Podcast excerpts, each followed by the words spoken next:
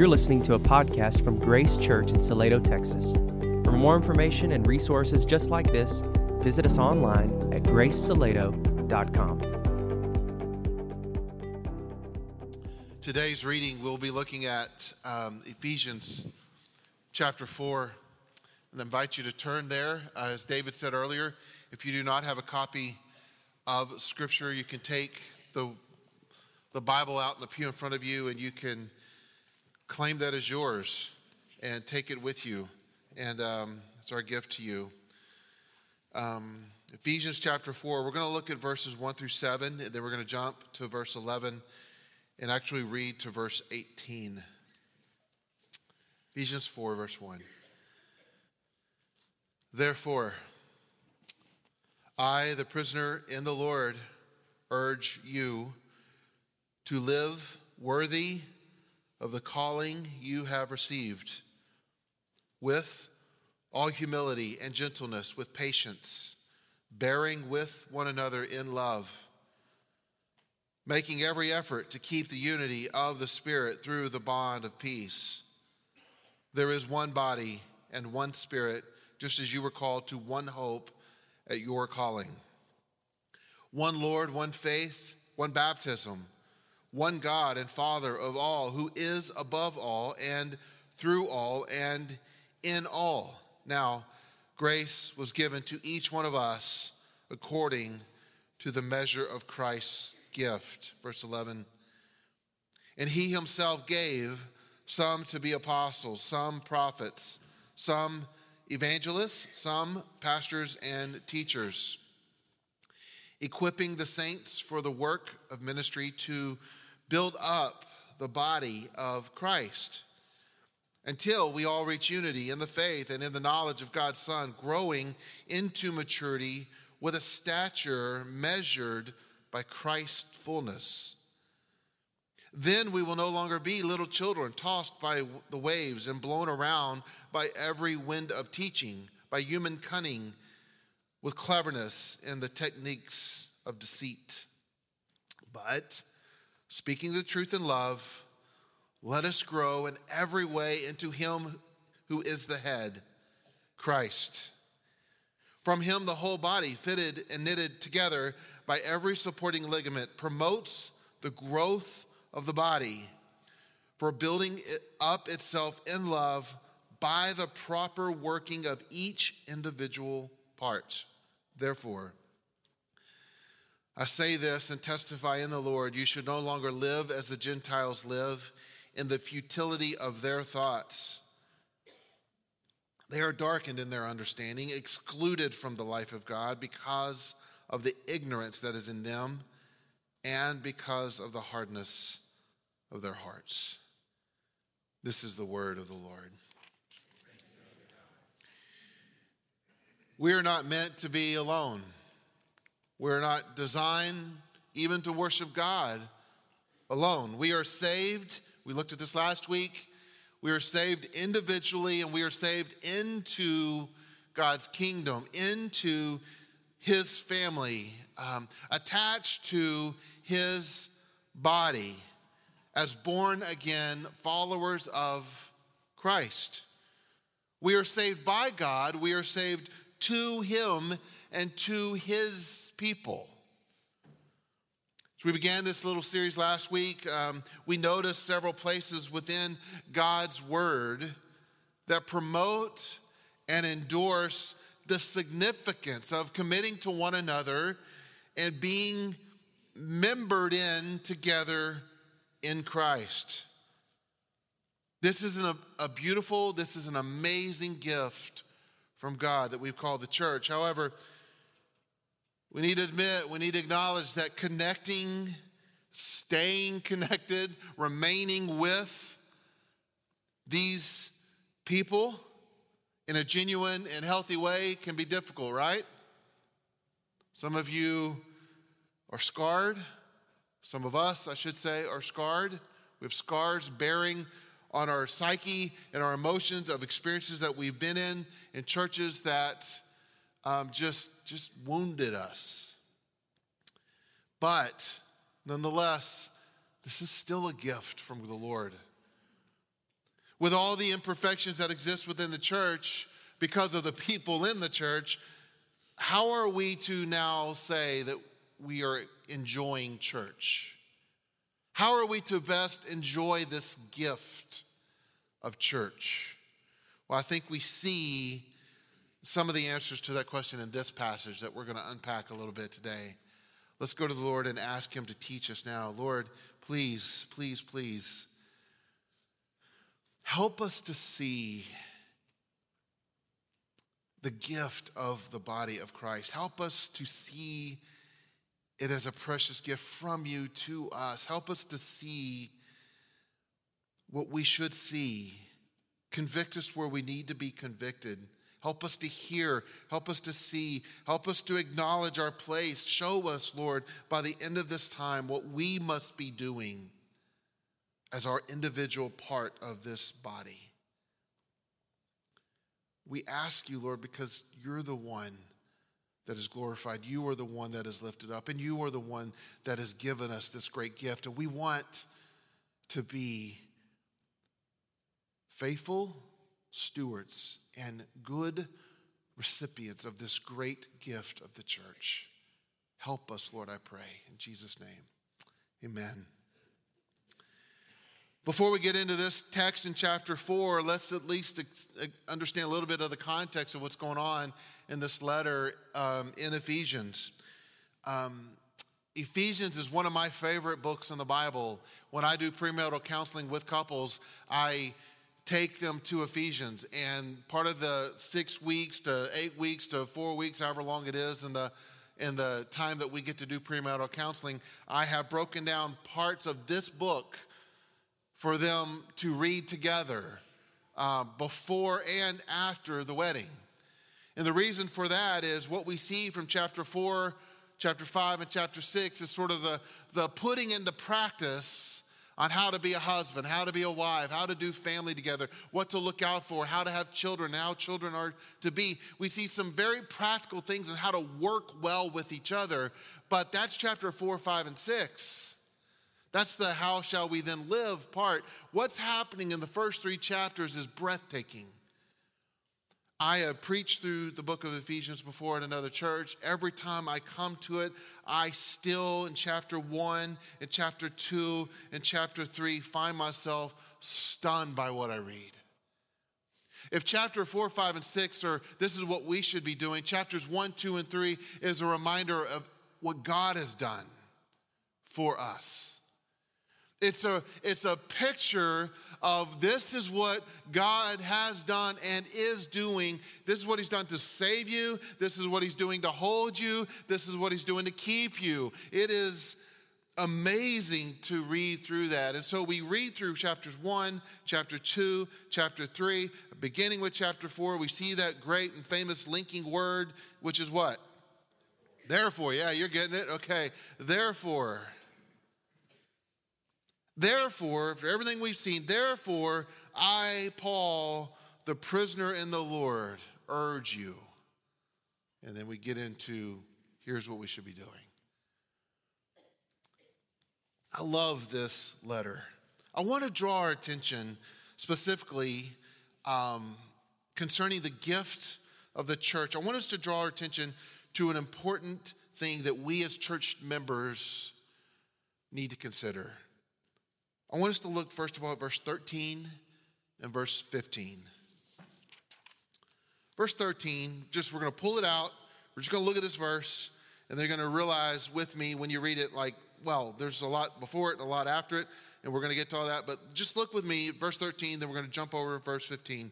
Verse 13 says, Until we all reach unity in the faith and in the knowledge of God's Son you want to underline a word? Here's a word to underline growing into maturity with a stature measured by Christ's fullness.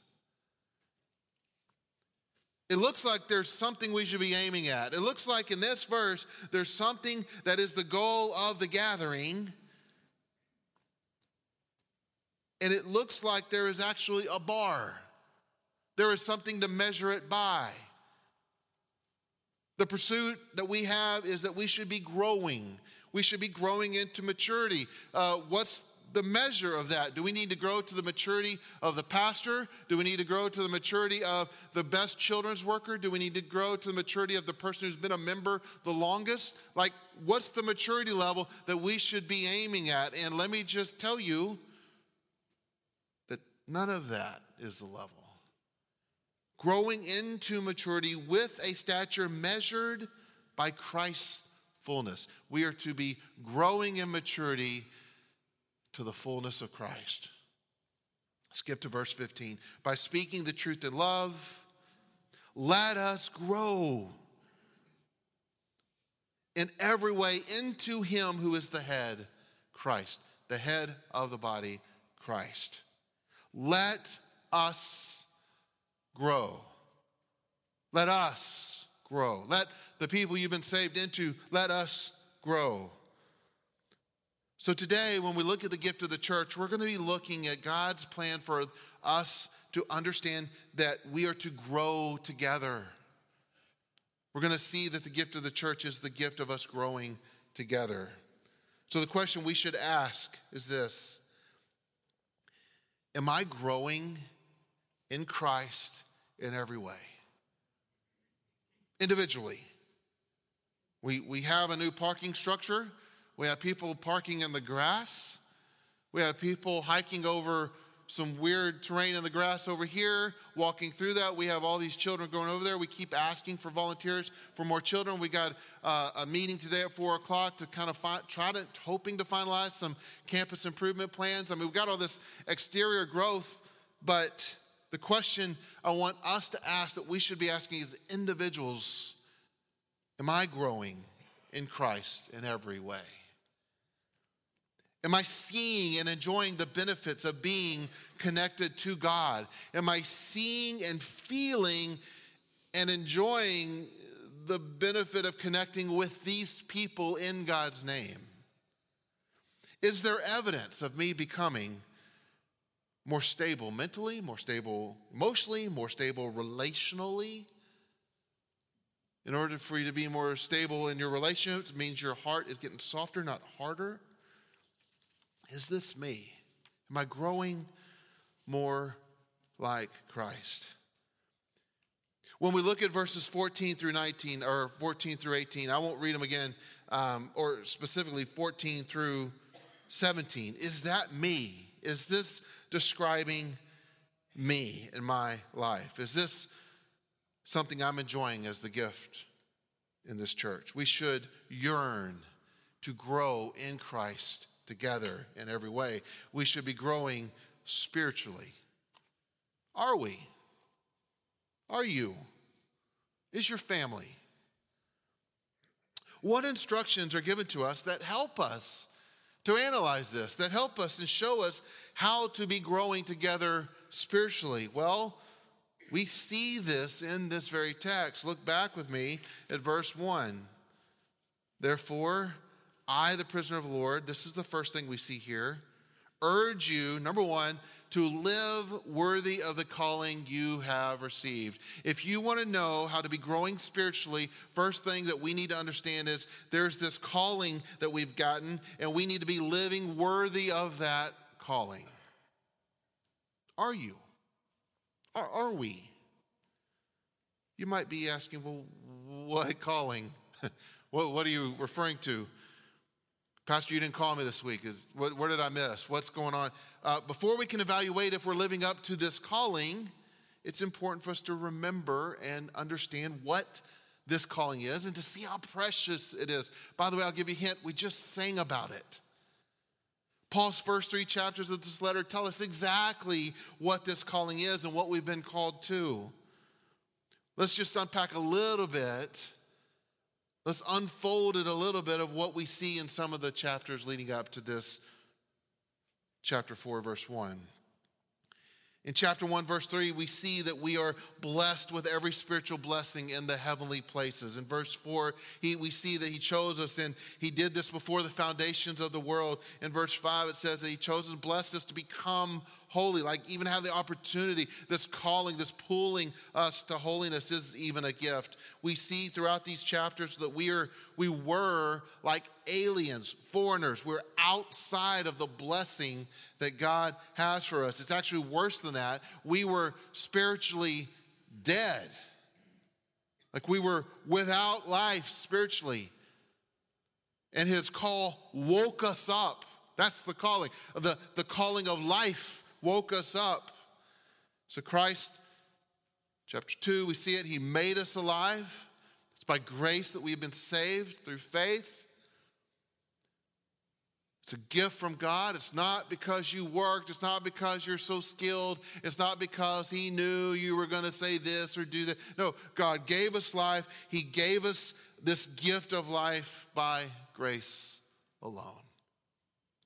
You'll see that verse as you walk into the front door, etched in the rock up there as you enter in. It's Ephesians 2 8. God called us to Him, He called us to His people. So, and we see that throughout these three chapters. It is this calling that understands that He created us, He made us alive, He saved us, He adopted us, so that we would then walk and live as thankful people, as thankful children in His family reflecting His majesty, reflecting His worth, reflecting how wonderful His grace really is. So, to answer the question, if I'm growing in maturity, we should begin with this question that we see in that we see in verse 1. Am I living a life worthy of what God has done for me? Do I think about it? Do I care about it? Am I thinking about it often? About what he's done to create me, adopt me, save me, forgive me? Am I living a life worthy of that? The ESV translation says that we are to walk in a manner worthy of this. We don't have to look very far into this text to even see what that looks like. Jason, what does it look like to walk in a manner worthy of this. Live, live worthy of the calling you have received, verse 2. And we see, first of all, this list of what that looks like with all humility and gentleness and patience, bearing with one another in love. Let's just break those down one at a time. Humility. Does anybody have a hard time knowing what humility really means? I mean, you know it when you see it, right? Humility, one way to describe this is when we think about the calling that we received, have you gotten over it already? When you hear songs about the, the cross and we, we learn about the sovereign God and what he's done for us, is it just something we're like, yeah, that was neat, and let's just kind of celebrate that at Christmas and let's celebrate that at Easter? Or are you coming to these songs and coming to these scriptures and you're like, I can't believe that he did that for me? I'm still stunned by that grace. I'm still amazed. That is where humility is displayed. I can't believe he wants me. I can't believe he would have me. I can't believe he redeemed me. I can't believe he placed me in a family like this that I don't deserve. We should ask ourselves do I enter the congregation as a critic or as someone who's thankful? Do I come ready to find errors? My little scorecard about the liturgy or about the music or about the seating choices or about the color schemes or that there's candelabras that don't match or yeah you're all looking at that now right? Yeah so. Do I or, or, do I come looking at oh they do children stuff this way or they sing that song and man it was a little loud this week or or the this or that or or do we enter into his presence ready to see and ready to hear the testimony of what God's doing in the life of the people next to us. Like, Jason, how can I hear that? You're the only one that talks. Yeah, you can hear it in the way they sing. You can hear it by just going, wow, this is a singing church. These people get those words on that screen. May not be their style, it may be their style, I don't know, but they believe these words. Has church life become more about your felt needs, your mood, how you should be interpreted, or how you think things should be? Or do you come to the congregation in awe that God has done all this for you? So the question is in our humility, am I doing better in this arena or not? Am I still insisting in my own way, or do I gladly think, you know what, I don't understand that. I don't know why. That's a weird decision, but you know what, I just can't believe I get to be part of this. There's a humility factor in there. Humility is tricky, though. It's tricky because we can say things that sound humble. We're good at that. And we can still be filled with pride, even though we say things that are churchy that sound humble. What do we call that? Call it a false humility, right? False humility actually looks sweet at first glance. False humility is really hidden arrogance. False humility is hidden arrogance that wants people to think much of their humility. And it works to endear people to their cause, to their agenda. But God's not fooled. He sees what is true, He sees what is false. Here in this text, Paul is urging us, urge you to live worthy of the calling you have received with all humility. Do you see humility developing more and more in your life? Or do you see more arrogance in your life? Okay, well, how do I really know? Well, with all humility and gentleness. Gentleness usually flows from somebody who's humble. Gentleness is meekness, it is humbled strength under control. False humility is arrogant passions unleashed. Are others withdrawing from you because they are afraid to talk to you, or are they drawn to you because they sense that from you will be a, a reception of gentleness? Do people see a hard side of me only, or do they also see a soft side of me. Humility will often lead us into gentleness. And then gentleness leads us to be patient. With all humility and gentleness, with patience. Some translations for patience use the phrase long suffering. this doesn't mean just tolerating somebody, it doesn't mean just saying, oh, they're there, bless her heart. No, this is a patience that's bearing with another in love. It's a patience that, the way I wrote it down in my notes, it's hard to explain what this is, looks like, but it's a type of angst that's mixed in with expectant hope. You see somebody's imperfections or their dysfunction, and instead of just tolerating it, there's this struggle with them. Like, I, it's awkward. I don't know. Uh, but you know what? God's not giving up on you, and I'm not giving up on you. It's this awkwardness and this weirdness. Like, I know that you're struggling even within yourself. I'm here with you, and I'm going to be for you, even if I don't know how to help you fix it. It's this patience that's enduring we should ask ourselves Am I expecting perfection in people in the church? If I notice some flaw in somebody, do I always see the flaw in them? Or am I making room for flaws and instead of just identifying people by some dysfunction or some flaw, am I scheduling time to, to, to get to know them? Am I praying for them?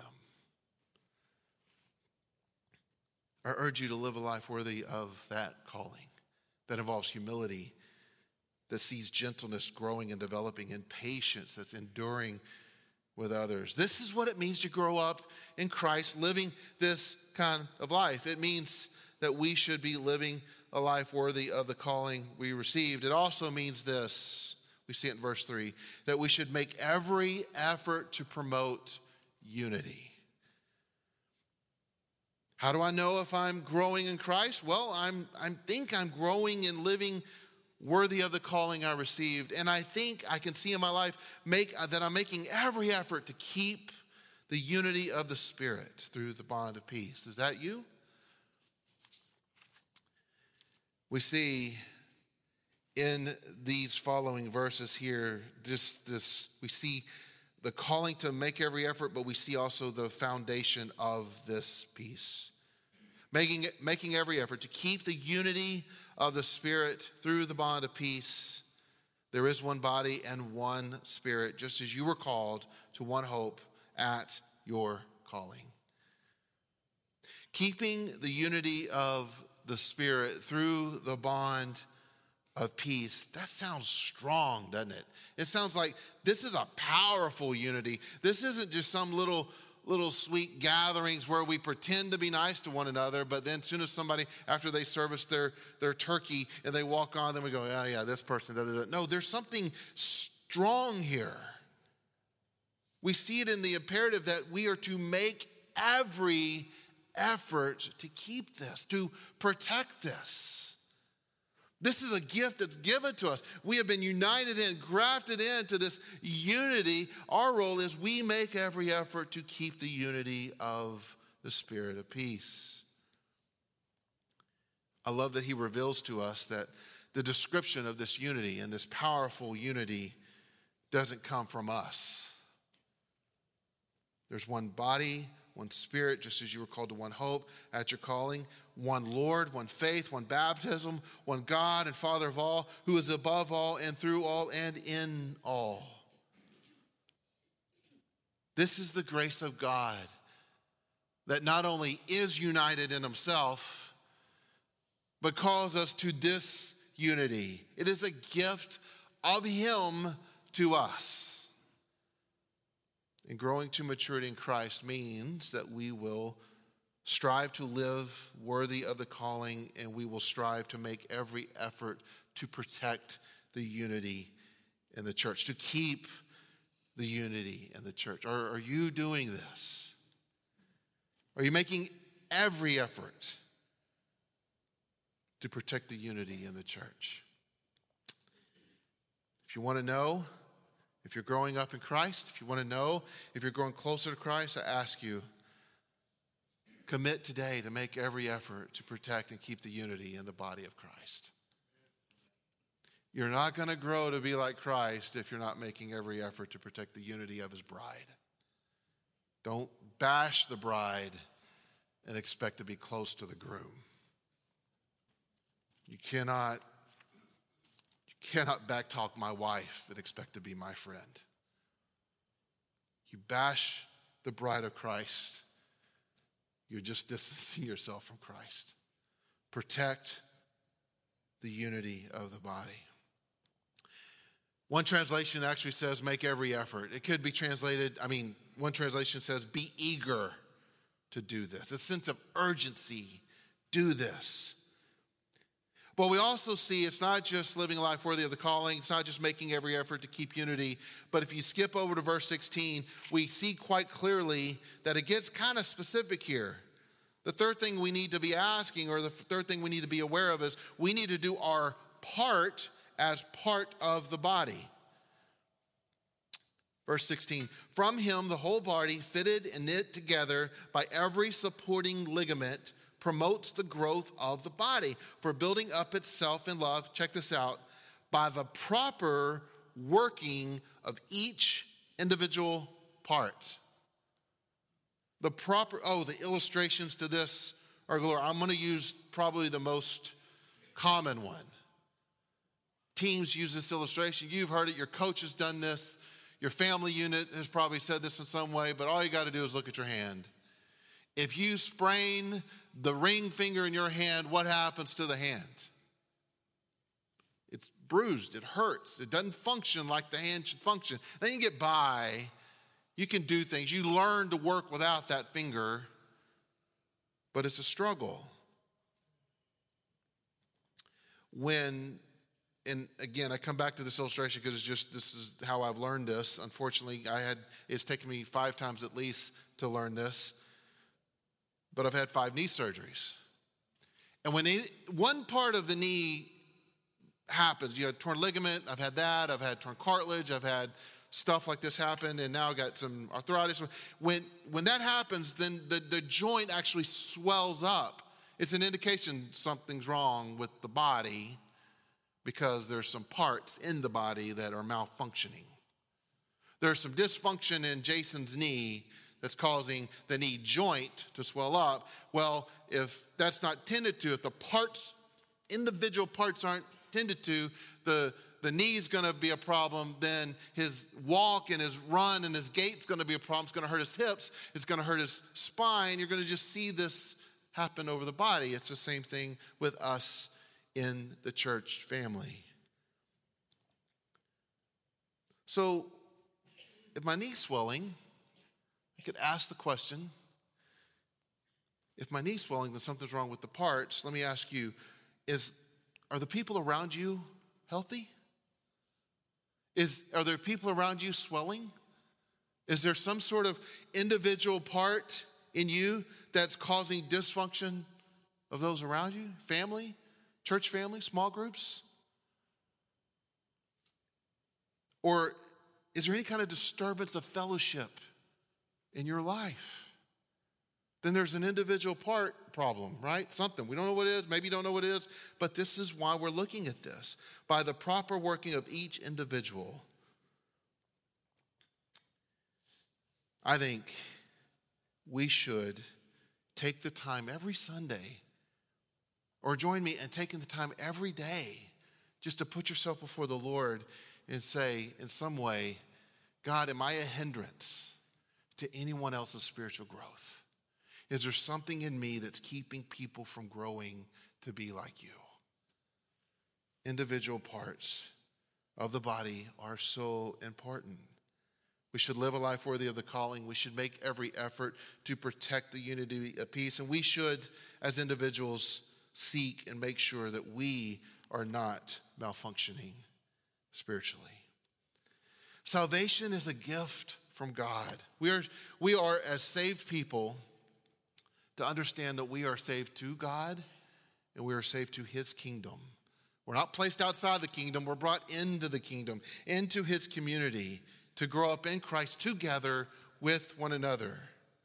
We're to grow together in this way. So, if you sprain your finger, what do you do with that finger? You just let it heal? What's going to happen? You're going to keep banging it, right? So, you know the buddy principle. You buddy tape that finger to the healthy finger, and that's going to help that finger get better. There's going to be another finger that carries the load of that. If you hurt your leg, like I've referred to, you're given what? Crutches it's important that we work together to help one another grow together. So, how do we do that? What is God's plan to do that? Well, we see that here in this text as well. God has given us a plan that we're to check and see how we grow in humility, grow in patience, grow in continued grace for other people. We see how we can grow from spiritual dysfunction so that the body can function well? The answer is in this text. Look with me at verse 7.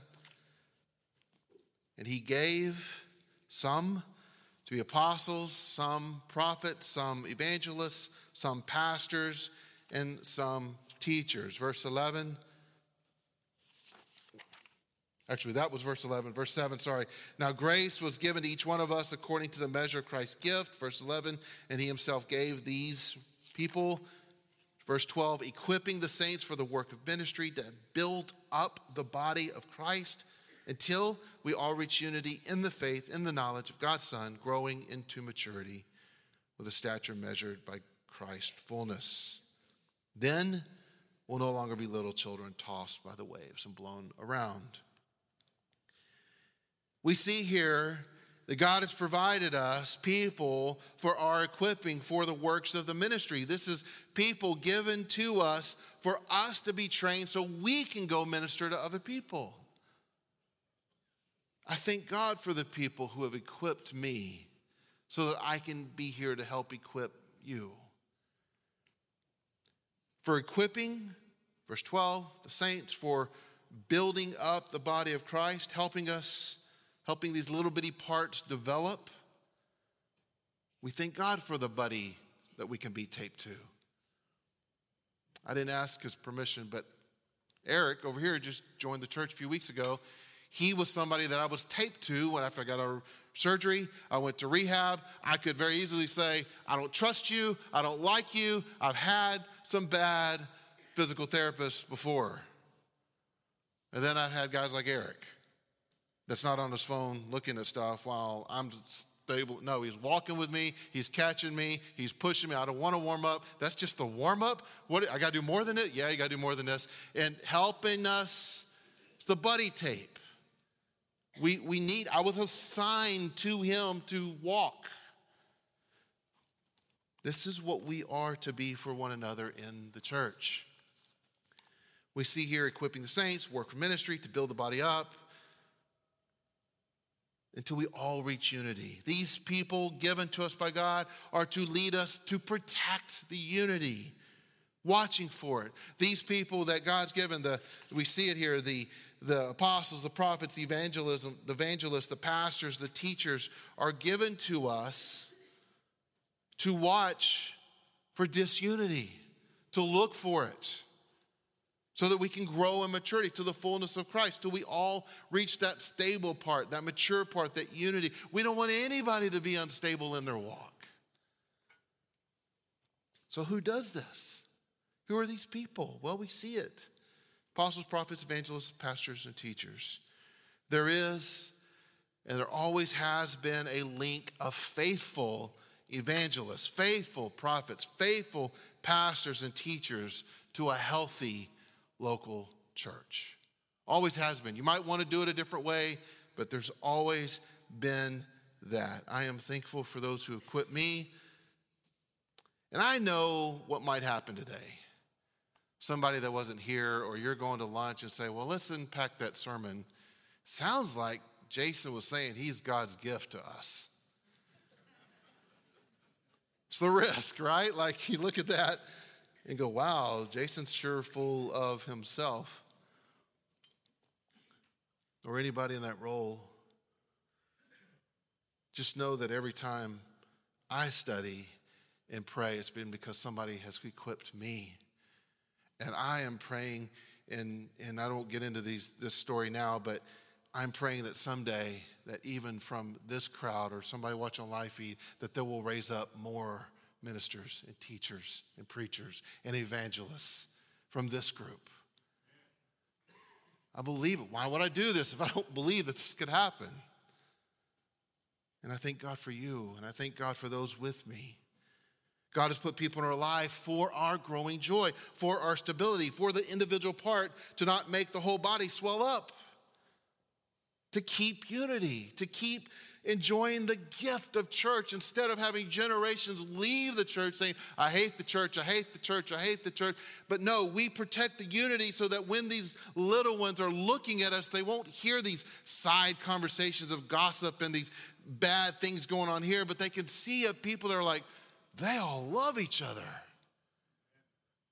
They're pretty messed up. They're imperfect, but they love each other. They're buddy taping to each other. They're helping each other walk. And when they have their own families, they can look back and say, What a gift it was to look at that and see that. Do you see your pastors and teachers as gifts from the God, from God for your spiritual growth? We should. We've seen bad ones, we've seen good ones. We pray here that you would see good ones, faithful ones. The words here are evangelists, prophets, pastors, and teachers. Don't have the time to get into the breakdown and what that is applied, how that looks today, but we should notice what the words don't say. They don't say that God gave us kings, CEOs, priests, policemen, or even firefighters to put out fires in the church. No, not even a type of grief first responder. We expect our pastors to be that kind of person, but what we see here are specific roles that the pastors and teachers are to be. These are gifts from God for the people to tell good news, like an evangelist. This is a gift from God so that people would be warned and point back to God's words and God's promises. This is a gift from God so that people would understand and learn more and more the mysteries of the gospel and the precious promises that help keep us grounded. This is a gift from God so that somebody will keep watch over our lives. And if, if you're like me, that we have a tendency to walk out this way, that there's somebody saying, uh, uh, uh, no, the greener pasture's here, the stiller water is here. Many people step into these roles and they think themselves as God's gift to humanity. But what we're looking for is people like Paul that we can read. And I just want to read the few verses leading up to this chapter 4. Listen to Paul's heart. Listen to this shepherding. Listen to what he's after. This is what he writes to them right before chapter 4. Verse 14.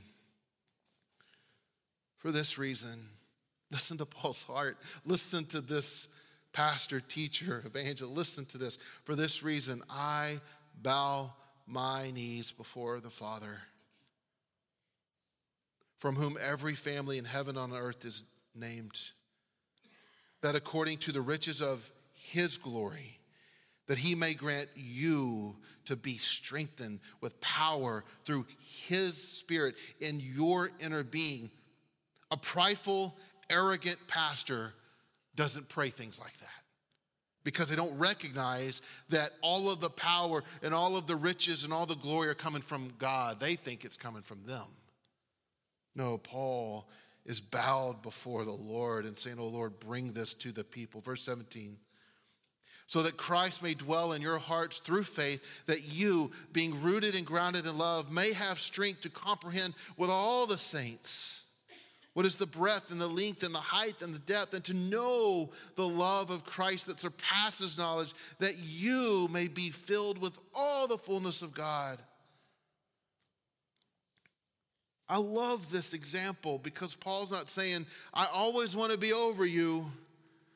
I, I'm praying, and we are praying together as a church. We're praying what Paul's praying that all of us are rising up together that we may gain the fullness and the knowledge of Christ so that we can all together say things like this.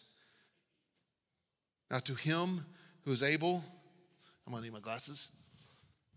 Now, to him who is able to do far more abundantly than all we ask or think, according to the power working within us. To him be the glory in the church and in Christ Jesus through all generations, forever and ever.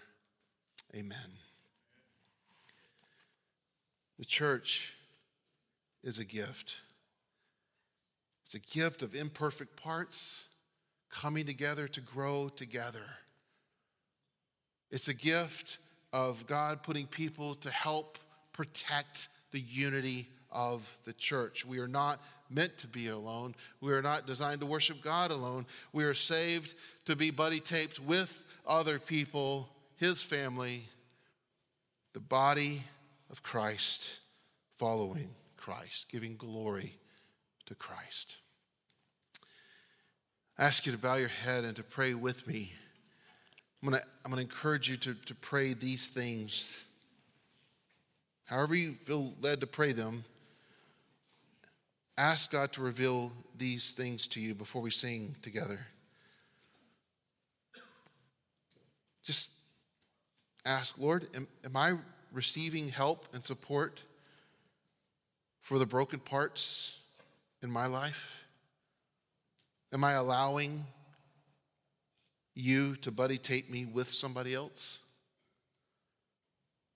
Am I allowing you to put me with somebody that's going to help me stabilize my walk? Or am I pushing them away? And then ask, Lord, am I making every effort to keep and protect the gift of unity in this church? Every effort.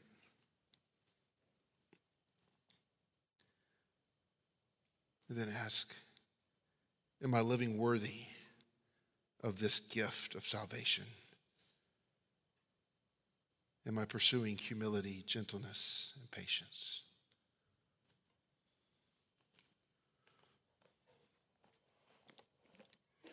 Lord,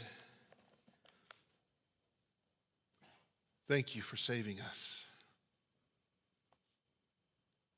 Every one of us is in great need of your continued grace in our lives. We thank you for the grace to save us. We thank you for the grace to connect us with others. We thank you for your plan for us to grow together.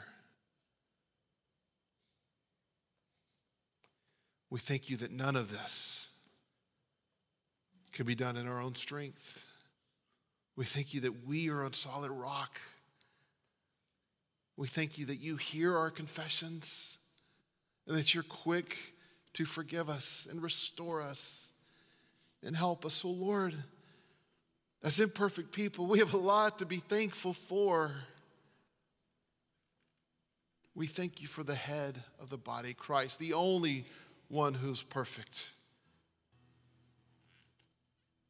who laid down his life so that his righteousness can be put onto me. We deserve less. But you've given us everything. Thank you. Thank you, Lord.